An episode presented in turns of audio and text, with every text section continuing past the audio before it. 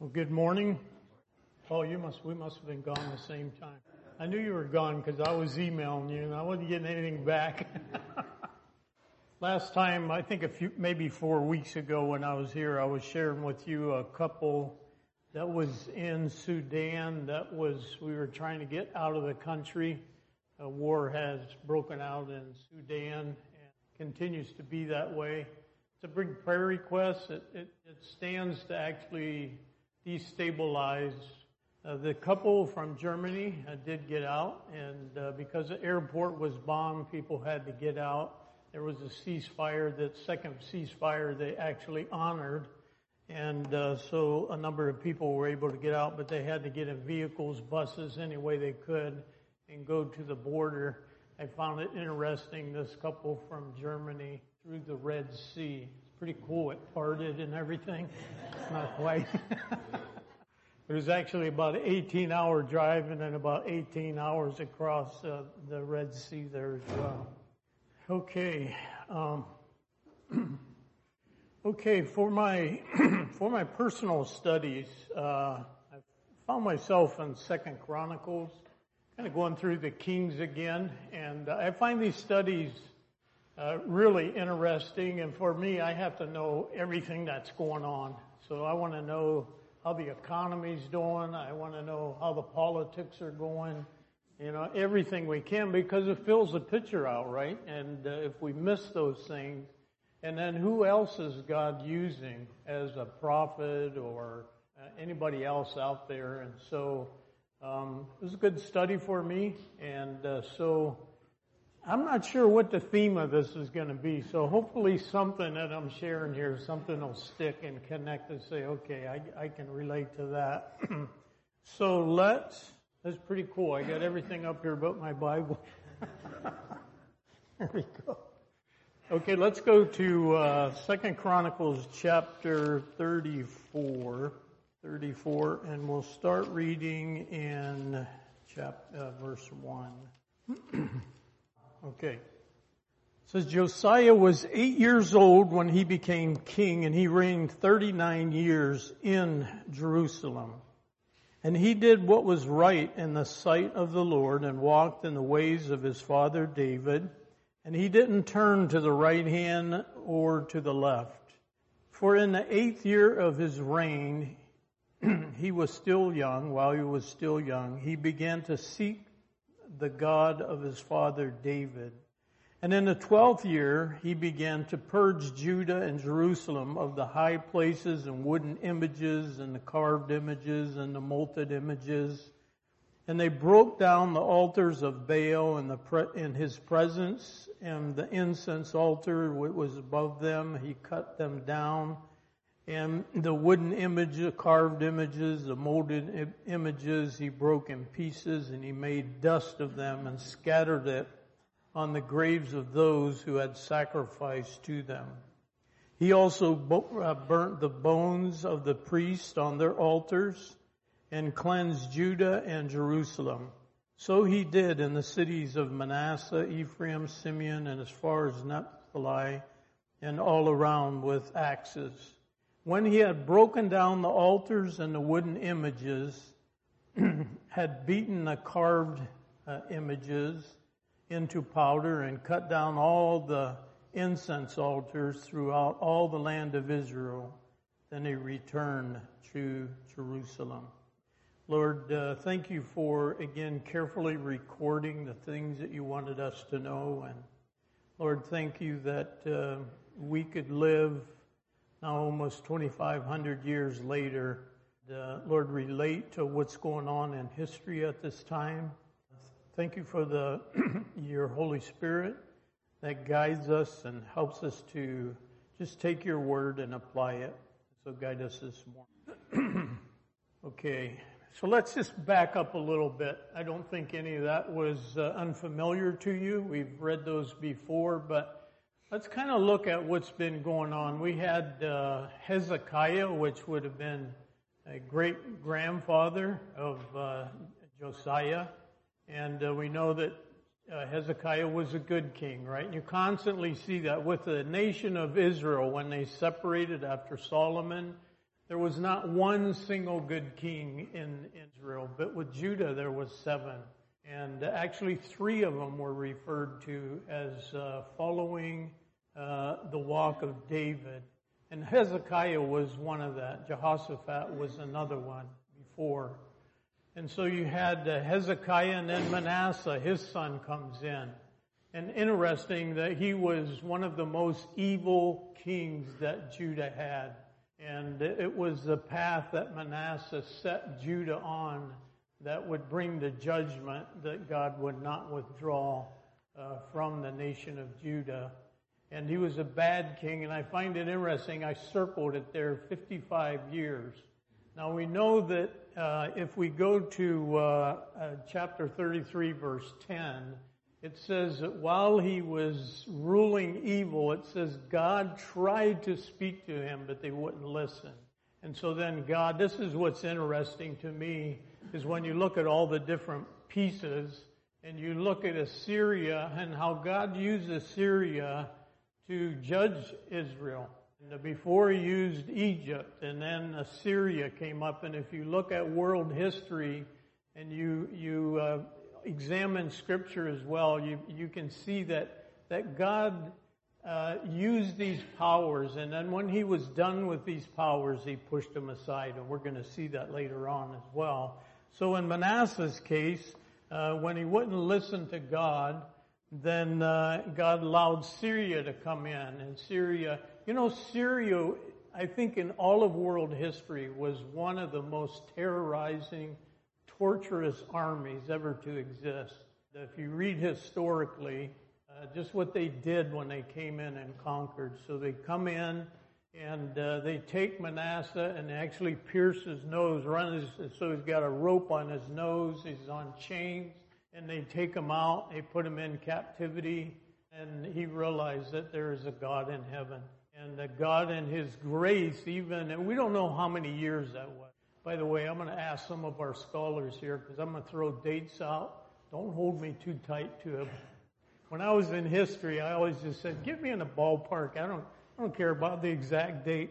Evidently, the teachers did, but um, so um, we don't know how long Manasseh, you know, in prison, and we don't know because when he came out, and a, a miracle that he was even released. It was not unusual that they would, you know, take the kings back, parade them around, and then just go ahead and kill them. And uh, but God preserved Manasseh's life, and it, when he came back, then he did start to initiate some reforms, right? Uh, not near as extensive as we're going to see that Joash did, but he did. He, you know, he had a change of heart and came back, and and things were different. And then uh, Amnon, his son, comes in just two years after Manasseh's death. And that's crazy cycle again, that he rules evil and he starts setting all these idols back up in two years' time. And we don't know the background story, but it says that his servants, you know, just uh, uh, plotted to kill him, and they did. And so now we got Josiah coming on the scene, eight years old uh, amazing, it? Eight years old, he comes in as a king, and uh, it says some incredible things right off about him. And I, I want to take a look at, at some of the. Uh, let's just go back a little bit here. Um, it's just some of the line. You have David, Solomon, Rehoboam. That's when the kingdom split, right? You had the northern king of kingdom of uh, Israel, and like I said, there wasn't a single good king and uh, Judah had a lot of ups and downs. And, uh, you know, you had Hezekiah, and then from Hezekiah you had Manasseh, Amon, Josiah, and then the other ones there. And pretty well Josiah. The other, Josiah's uh, sons and that just, it was kind of really quick. Uh, they did not stay uh, as kings very long. If we look at a timeline here, this, these, these kind of help me too. And uh, the thing I want us to note is uh, the overlap between Josiah and Jer- Jeremiah. And I think if you don't study the history with the prophets, you miss a lot. And uh, I think the key thing that we miss is how gracious God was, constantly speaking in every single time. It says, as it does in 3310 there, that, that God tried to speak in. He tried to bring them up. He tried to remind them. Hey, don't go that way, you guys. And go back to the book of law. We, we talked about those things before. And, uh, and yet you see that they, you know, Judah at this point, almost a couple hundred years after Israel was taken into captivity, now it's Judah's turn, and God, you see through the prophets, uh, God trying to to redirect them and get them to think. And uh, so, if you look at the lines right here that I put up, you see that uh, actually Jeremiah and Josiah pretty much started about the same time, and we'll look at that a little bit later. That helps us to, to really put some things together, and I'm going to make some uh, some deductions from what we read in Jeremiah that helps us understand where the people were at. And, uh, when you look at, uh, if we go to Jeremiah, the reason I want to bring this out is because we're going to talk about, we were ready to uh, talk about Hilkiah. And we know that Jeremiah's uh, father, his name was Hilkiah, right? I personally don't think it's the same Hilkiah. Now, there's a lot of other people that think they're, they do, and uh, that they're one of the same. And um, I, it seems to me that if he was a high priest, then it would state that he was a high priest. But uh, it's not going to change the outcome, right? And, uh, but kind of interesting because to me it was like, wow, if, if the high priest was really uh, uh, Jeremiah's father, we could read a lot more into that, and I don't want to do that. But uh, we see some years of things that's going on. It was like, man, you know, what was the exchange between Jeremiah and his father Hilkiah he was a priest? And what was really going on uh, during that time? So just some things that help us to, to piece things together. But let's reflect on Josiah's beginnings, okay? And uh, one of the things that impresses us is that eight years old, he takes the reign, right, of the whole kingdom. And uh, it says that that um, it says that he did right in the sight of the Lord and said in verse 3, for even in the eighth year, so he would have been how old? At 16 years old. I wish there were more young people in here because to me, another amazing fact is when you see some of the most turbulent time that the world goes through, and I look at who God chose to use to voice what God was thinking, it was always young people. I shouldn't say always, but a lot of times. So in this situation, you're going to see that we have um, Josiah. Okay, he's young. Uh, Jeremiah, we know that he was called by God very young. At this same time, Daniel was on the scene. He was very young. Daniel's friends were very young. And uh, you just look at who God was using. And now, you know, if I stand back and say, man, in this critical time, I mean, this is like do or die time, right, for Judah. And if it was me, I'd be looking for, man, a guy that's been there, done that already. You know, give me a, give me an old guy that has some experience. And uh, but that's not who God chose. Uh, we're going to see that Josiah, man, he was on fire and had a lot of zeal. I I tell you what, today we need to be challenging our young people.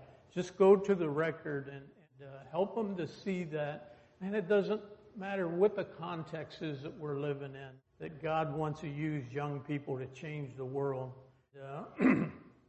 so, uh, the first thing that comes to my mind here is that, you know what, whether or not we are going to be faithful does not depend on our parents, nor our culture, but our will to respond to God. And uh, you know those families that, man, they're solid believers and they have children that come up and they go wayward.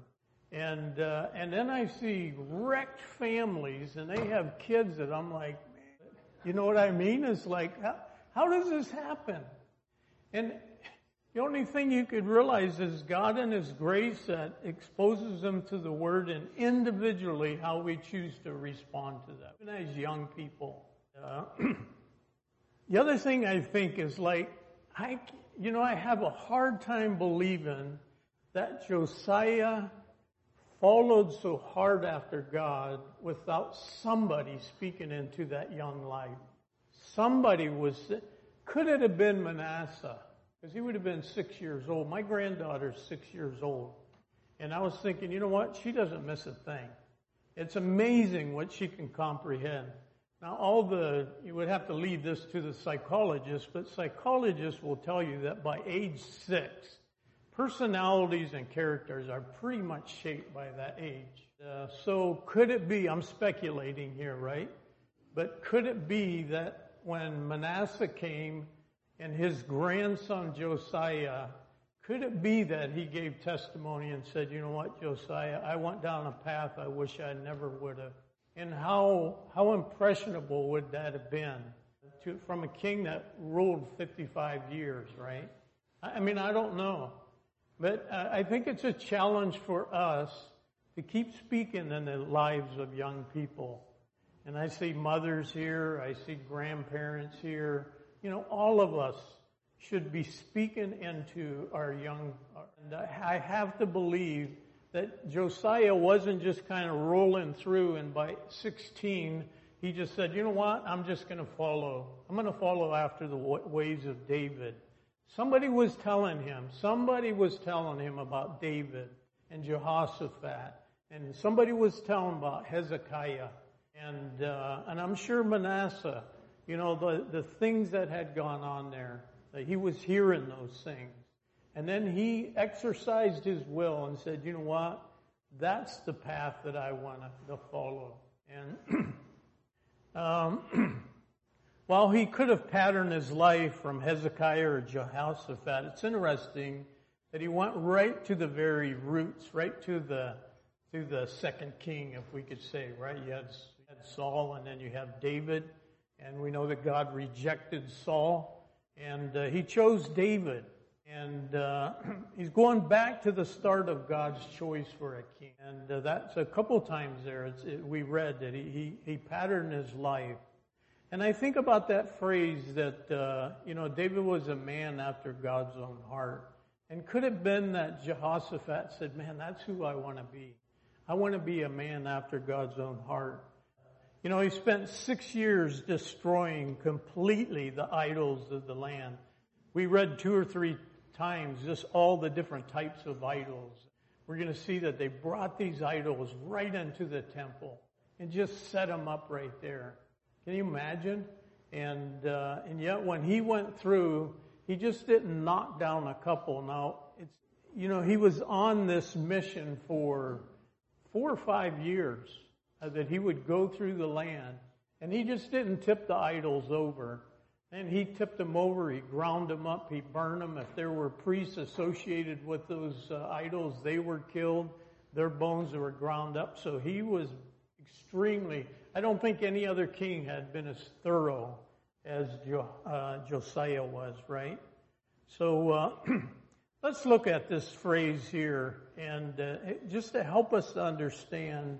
It says David was a man after God's own heart, and I'm just throwing this up. We're not going to go deep into it, but maybe it, maybe this could be one of those things that you go, you know what? I want to go back and look at that. Uh, and all these are from Psalms. I'm not going to take the time to, to read each of the verse, but in uh, Psalms 8:1, uh, some of the characteristics that we see in the life of David was that David was awestruck that God would reach down to man, he had a real deep sense of appreciation and worship. And, uh, you know, that's a verse where you know God's con- uh, David's contemplating a God, and he said, man, I just can't even imagine why God would even reach down and interact with. And uh, David was impressed with that. Um, he possessed a healthy hatred and fear of sin and the depravity of man. And there's just some verses we can post this. Um, he knew what it was to be forgiven, and he walked awareness of God's grace in reaching down into his life when God had every right to judge him. We know those stories. Uh, God's word was David's standard for life. And these are some things that you, as you think about, as uh, defining and, uh, the characteristics of Josiah, I believe these are the things that, that uh, people would recognize. Even in Josiah, we're going to see uh, how his appreciation uh, for God's word went so deep. David was tender and open to God's evaluation for his life. And Lord, Psalms 139, search me. Is there anything in here if there's anything in my life that displeases you, help me to understand. Uh, you know, that was David's heart attitude. He was transparent open to God. I think that's why we like the Psalms so much. You know, we have our ups and downs and our good and bad days and our God, I don't, I, you know, I'll say myself, I don't get what you're doing here. Like I just can't, I can't connect the dots. I mean, if this thing is so important, I don't, why isn't this coming together better? Uh, we have those discussions, right? And we appreciate because we go to the Psalms and we look at that and go, man, David had that same feeling. And then we get to see this interaction between David and uh, God. It helps us. Uh, okay, uh, let's read on. let's start with, okay, after verse 8, after uh, Josiah went through, and I don't know, four or five years, uh, he was on this campaign to rip all the idols. We're going to deal with it. Actually, he ended up not just in Judah, but you find that he actually ended up in part of the upper kingdom as well. So that like he didn't care where the boundaries were. If it was there, he was going to deal with it. You know, we know that Assyria was a, losing power right now, and I think it gave him more liberty. So uh, during that time, uh, he starts people realize, okay, this king is different. And uh, he talks about the need to renovate the temple. The temple was in disarray, and uh, they start taking up a collection. And he said, look, take this money down. And he says, you don't even need to do the bookkeeping with it because I know these guys are going to stick with the task. And so the rebuilding of the temple, and then for time's sake, we'll pick it up at verse 14 it says, Now when they brought out the money that was brought into the house of God, Hilkiah, that's the high priest, right? The priest found the book of the law of the Lord given by Moses. Then Hilkiah answered and said to Shaphan, the scribe, I have found the book of the law in the house of the Lord. And Hilkiah gave the book to Shaphan. So Shaphan carried the book to the king, bringing the king word saying, all that was committed to your servants, uh, they have done. And they and they have gathered the money that was found in the house of the Lord, and they delivered it to the hands of the overseers and the workmen. Then Shaphan the scribe told the king saying, Hilkiah the priest has given me a book. And Shaphan read it before the king, and thus it happened when the king heard the words of the law that he tore his clothes. and then the king commanded Hilkiah, Ahikam, and son of, the son of Shaphan, Abdon, the son of Michael, Micah, um, Shaphan, the scribe, and Asaiah, the servant of the king, saying, Look, go and inquire of the Lord for me, for those who are left in Israel and Judah concerning the words of the book that is found. For great is the wrath of the Lord that is poured out on us because our fathers have not kept the word of the Lord and do according to all that is written to, uh, in this book. So Hilkiah and those the king had appointed went to uh, Huldah, the prophetess, the wife of Shallum, and the son of Tokhath, and the son of Hasrah, keeper of the wardrobe, and she dwelt in Jerusalem in the second quarter, and they spoke to her to that effect. Then she answered them, Thus saith the Lord of Israel, Tell the man who has sent you to me, Thus saith the Lord, Behold, I will bring calamity on this place and its inhabitants, and all the curses that are written in the book which they have read before the king of Judah, because they have forsaken me and burned incense to other gods, that they might provoke me to anger with all the works of their hands. Therefore my wrath will be poured out on this place and shall not be quenched. But as for the king of Judah, who sent you to inquire of the Lord, in this manner you shall speak to him. Thus saith the Lord, the God of Israel, concerning the words which you have heard, because your heart was tender and you humbled yourself before God when you heard his words against this place and against its inhabitants, and you humbled yourself before me, and you tore your clothes and wept before me, I also have heard you, says the Lord. Surely I will gather you to your fathers, and you shall gather to your grave in peace, and your eyes shall not see all the calamity which I will bring on this place and its inhabitants. So they brought back word. so, and there's so much in here that I, I, you know, it's, I have to speculate because I get in here and I'm thinking, okay, Hilkiah the priest and I, I'm thinking all the years that he was a priest, like what was he referring to? Like what were they doing? And uh, it tells us that the book, Moses said, listen, the book of, of the law should be read, must be read every seven years anyway. So you have this huge amount of time, and we don't know how many years, right? But somewhere cleaning up, moving stuff, pulling idols around, he comes across this book of the law. And uh, I don't know, but as you, I don't know how you read those verses, but to me, it's almost like I'm still not seeing real value that they have of the book of the law. Like you don't see uh, Hilkiah going, I can't believe it. Like we found the book of the law. It's like he just picks it up and said, Hey, take this to the king. And uh, I would wonder, like, okay, um, why would you give it to the king? If a priest was really doing his duty, you think he would have been more proactive than that. And then um, comes, and it's almost to me, I don't know, again, speculating, but, uh, oh, you know what? We found this book. We did everything you asked us to do, but we did find this book. It might be a good read. So uh, the king, course, wants to be read. Uh, you know what was in the book of the law, and uh, we saw, and we're going to talk about how we responded, but you know, there's two ways that we can read God's Word. One is with a real heart of submission, right? And uh, another one is just evasion. And as I thought about that, I realized, you know what? That, there's times when I've done both. There's times when I've read and I've gone, man, just really the truths of God's Word hit me. And then other times where it's like, ah, there's probably something culturally in there. Or, you know how we do, we start rationalize, no, that doesn't really mean that, you know, and, and we start making excuses. And, and, uh, and we saw that. Um, here's a good example.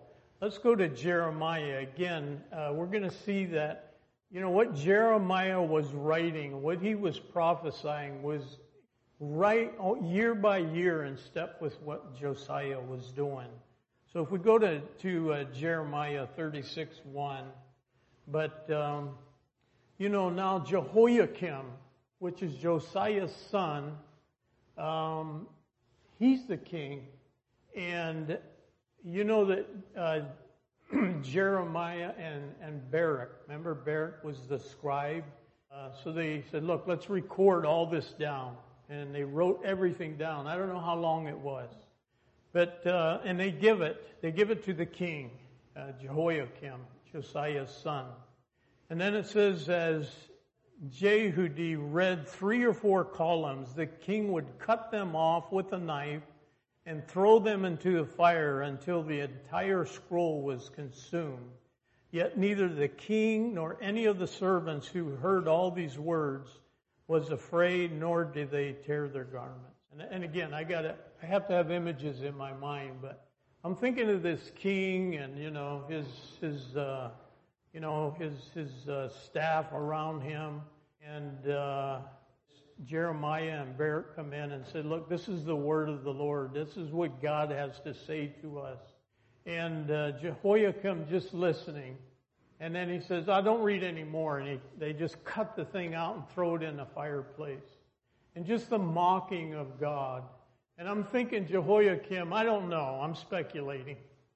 But you wonder if he was just thinking, you know what, you guys, Jeremiah has been seeing those things for years. I heard him come and tell my dad them same things.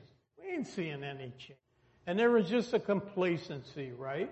And uh, I hope you can see as we're going through this story how applicable it is to us in the world context that we're living in, right? Uh, we talk about God's return, and ah, we've been talking about it a long time. You know, you know, it, man's heart always the same. you know, Jehoiakim, as he listens to this, he did the same thing, right? He just kind of excused it, he pushed it off, and uh, God always was faithful to try to reach in and uh, steer these things. In uh, Galatians 6 7, it says, Don't be deceived that God cannot be mocked. For whatever one sows, that will he reap. And those principles of sowing and reaping. So you get to Jeremiah 45, and uh, where all their work was just thrown into the fire. And it really, Baruch was like super discouraged. And Jeremiah, I like his, Jeremiah's like, what's the matter with you? Did you expect anything different? Like Jeremiah recognized the context and he recognized there were going to be opposition. And, uh, and so we see that path that uh, Israel was on or Judah was on. Uh, another verse out of Jeremiah 23, 29, it says, Is not my word like fire, declares the Lord, and like a hammer which will shatter a rock? And we're going to talk about Jeremiah's tender heart. And we have other hearts that are just hard. And when you think about that, I think of a, a, a, something that's really hard. It's just hard to make an impression on something that's hard, right? And something that's soft, you, it's, it can be influenced. And uh, that's the whole analogy is here. And even though God's word is so powerful, you know, it comes down to our will. Are we going to walk into it was probably for them during our time. It doesn't really apply to me. Robert Stevenson said this, sooner or later in life we'll all sit down to the banquet of consequence. Um, where do you see that consistently, right? That, uh, and I, I tell you what, we, we have so got to grasp this that, you know, things are moving quickly. The things that God promised a long time ago, they're going to happen the reason that we can have confidence and hope because look at the history. Every time God said something was going to happen, uh, it's not going to be any different. And for you and I not to get distracted, not to get discouraged, not to feel like, you know, you're kind of standing alone and, and more pressure is going to be coming. Okay, I want to talk about uh, just God's Word and how God preserves the Word because it's kind of, it's going to there's an intent here. I want to talk a little bit uh, just how we have God's word in our language right here. And this is where I'm going to shoot from the, I'm not shooting from the hip, so I'm just trying to give a, so we don't get too complicated on dates, but about three or four hundred years before Christ, that's when the Septuagint was translated, right?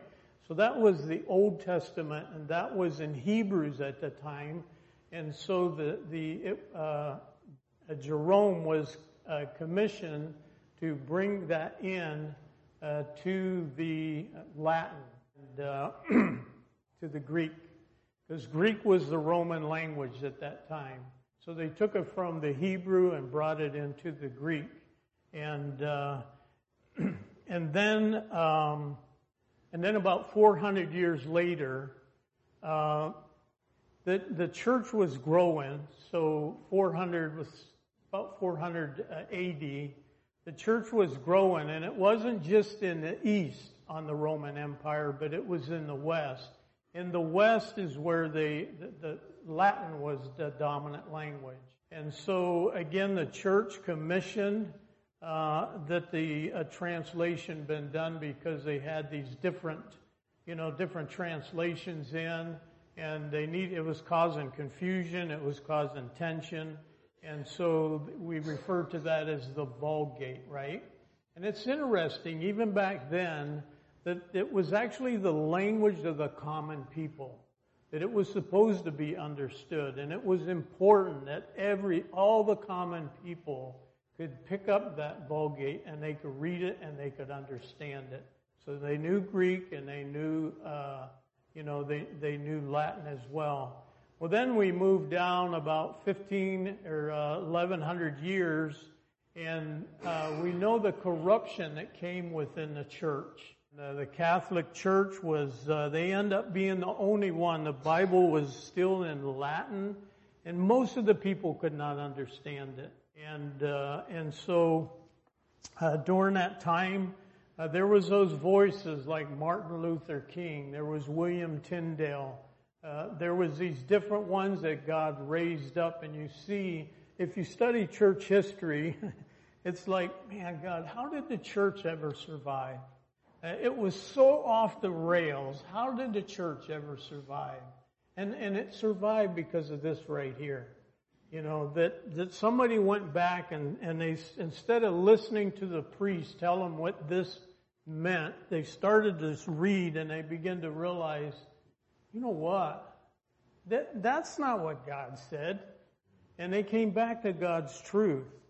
And so William uh, Tyndale had a heart to, to bring this, this Latin Bible into the common language of the people. And of course the priests were after him and uh, seeking to kill him. And, but he went far enough to where he did the translation and he had to constantly move and he printed it and a lot of those uh, were distributed, not like we have today.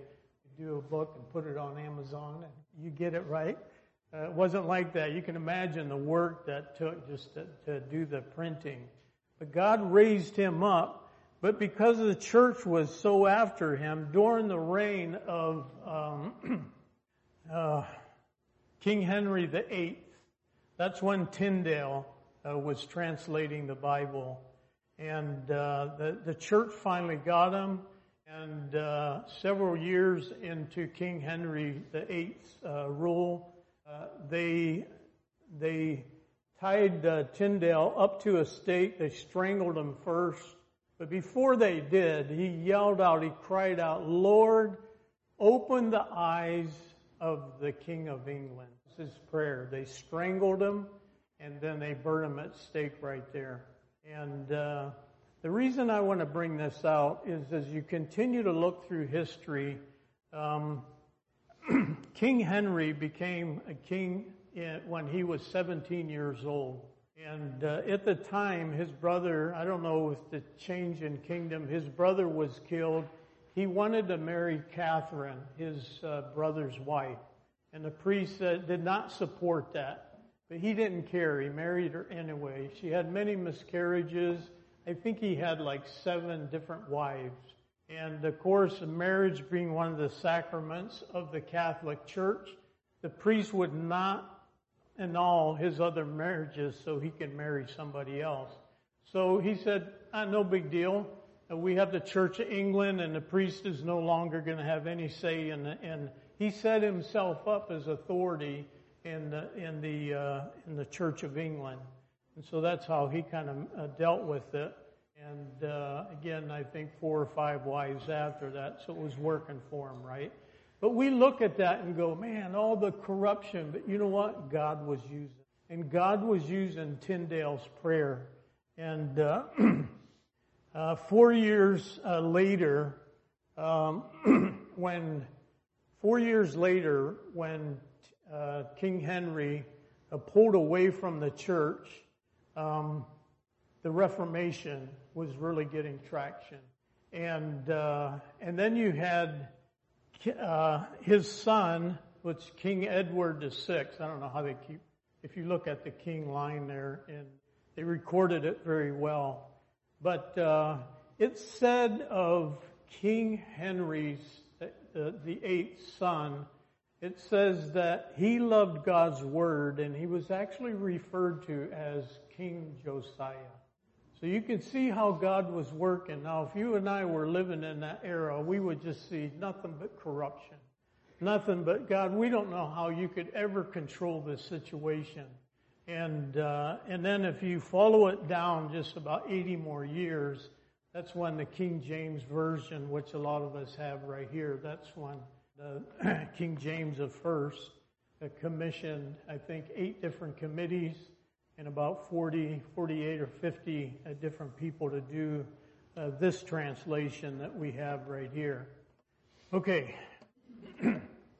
so we go back to the story, back to Josiah. and uh, my point in some of that history is God is always going to be faithful to. He doesn't care what's going on in politics. He doesn't care the corruption that's taking uh, place in the church. God will always be faithful to what he says right here. And so we see that jo- uh, Josiah's heart, it says that he, that he wept.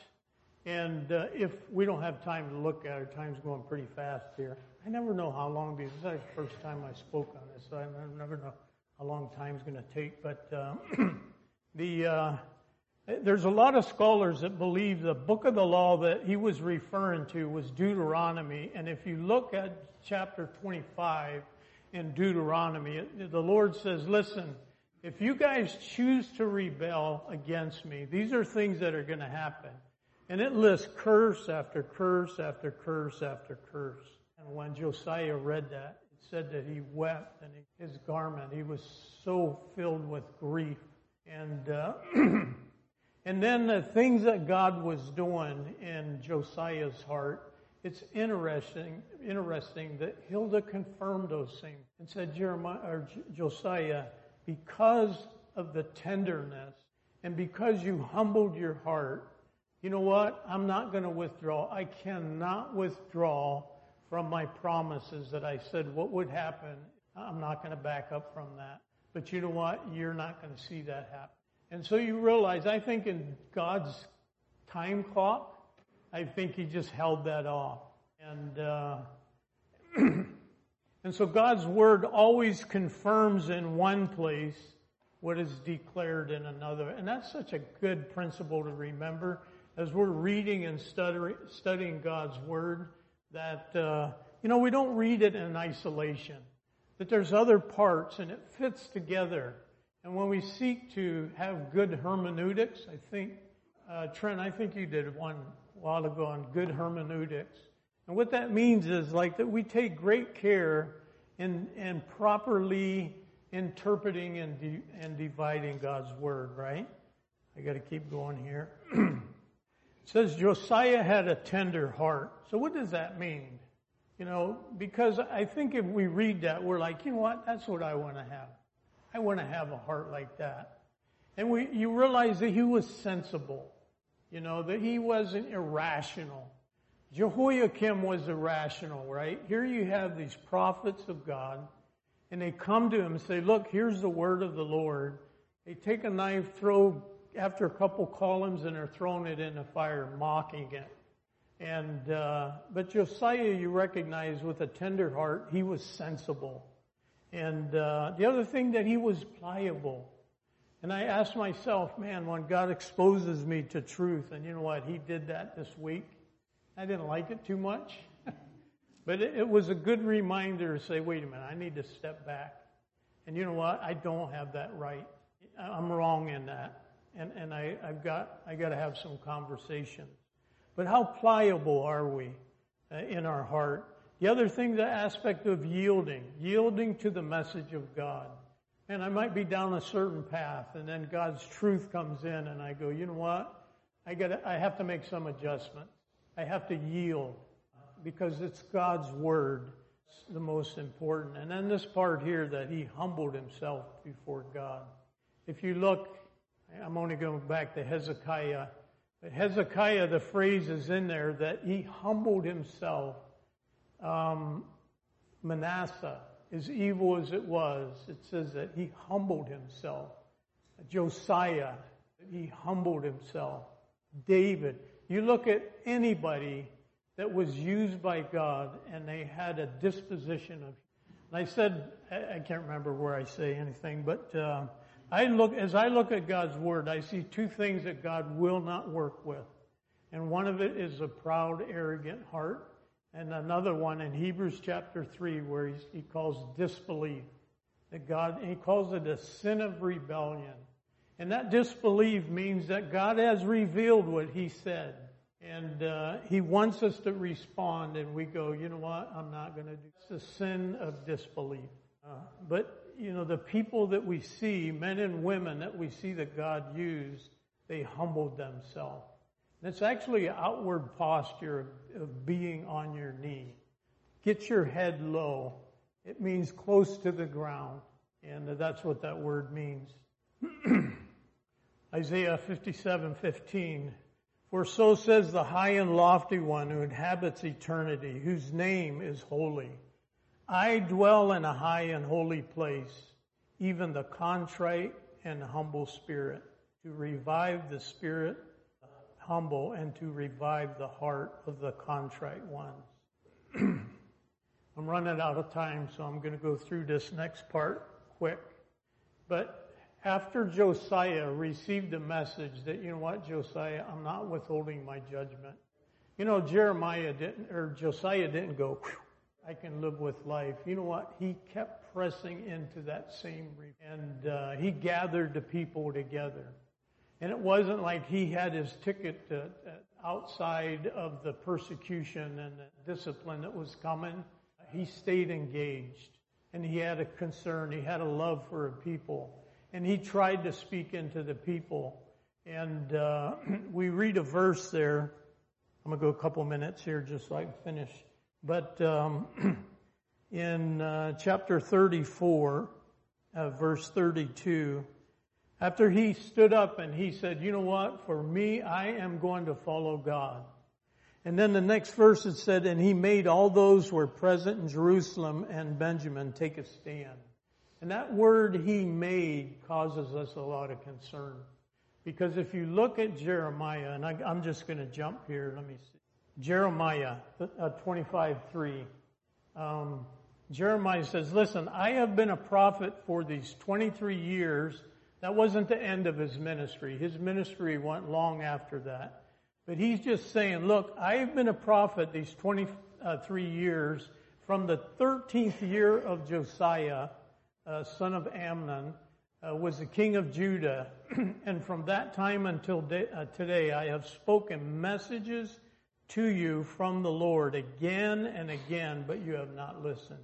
The Lord has sent his servants, the prophets, to you over and over again, but you have not listened to them. You have not paid any attention. To. And so here's my point, and um, we'll post this somewhere because there's more detail in here.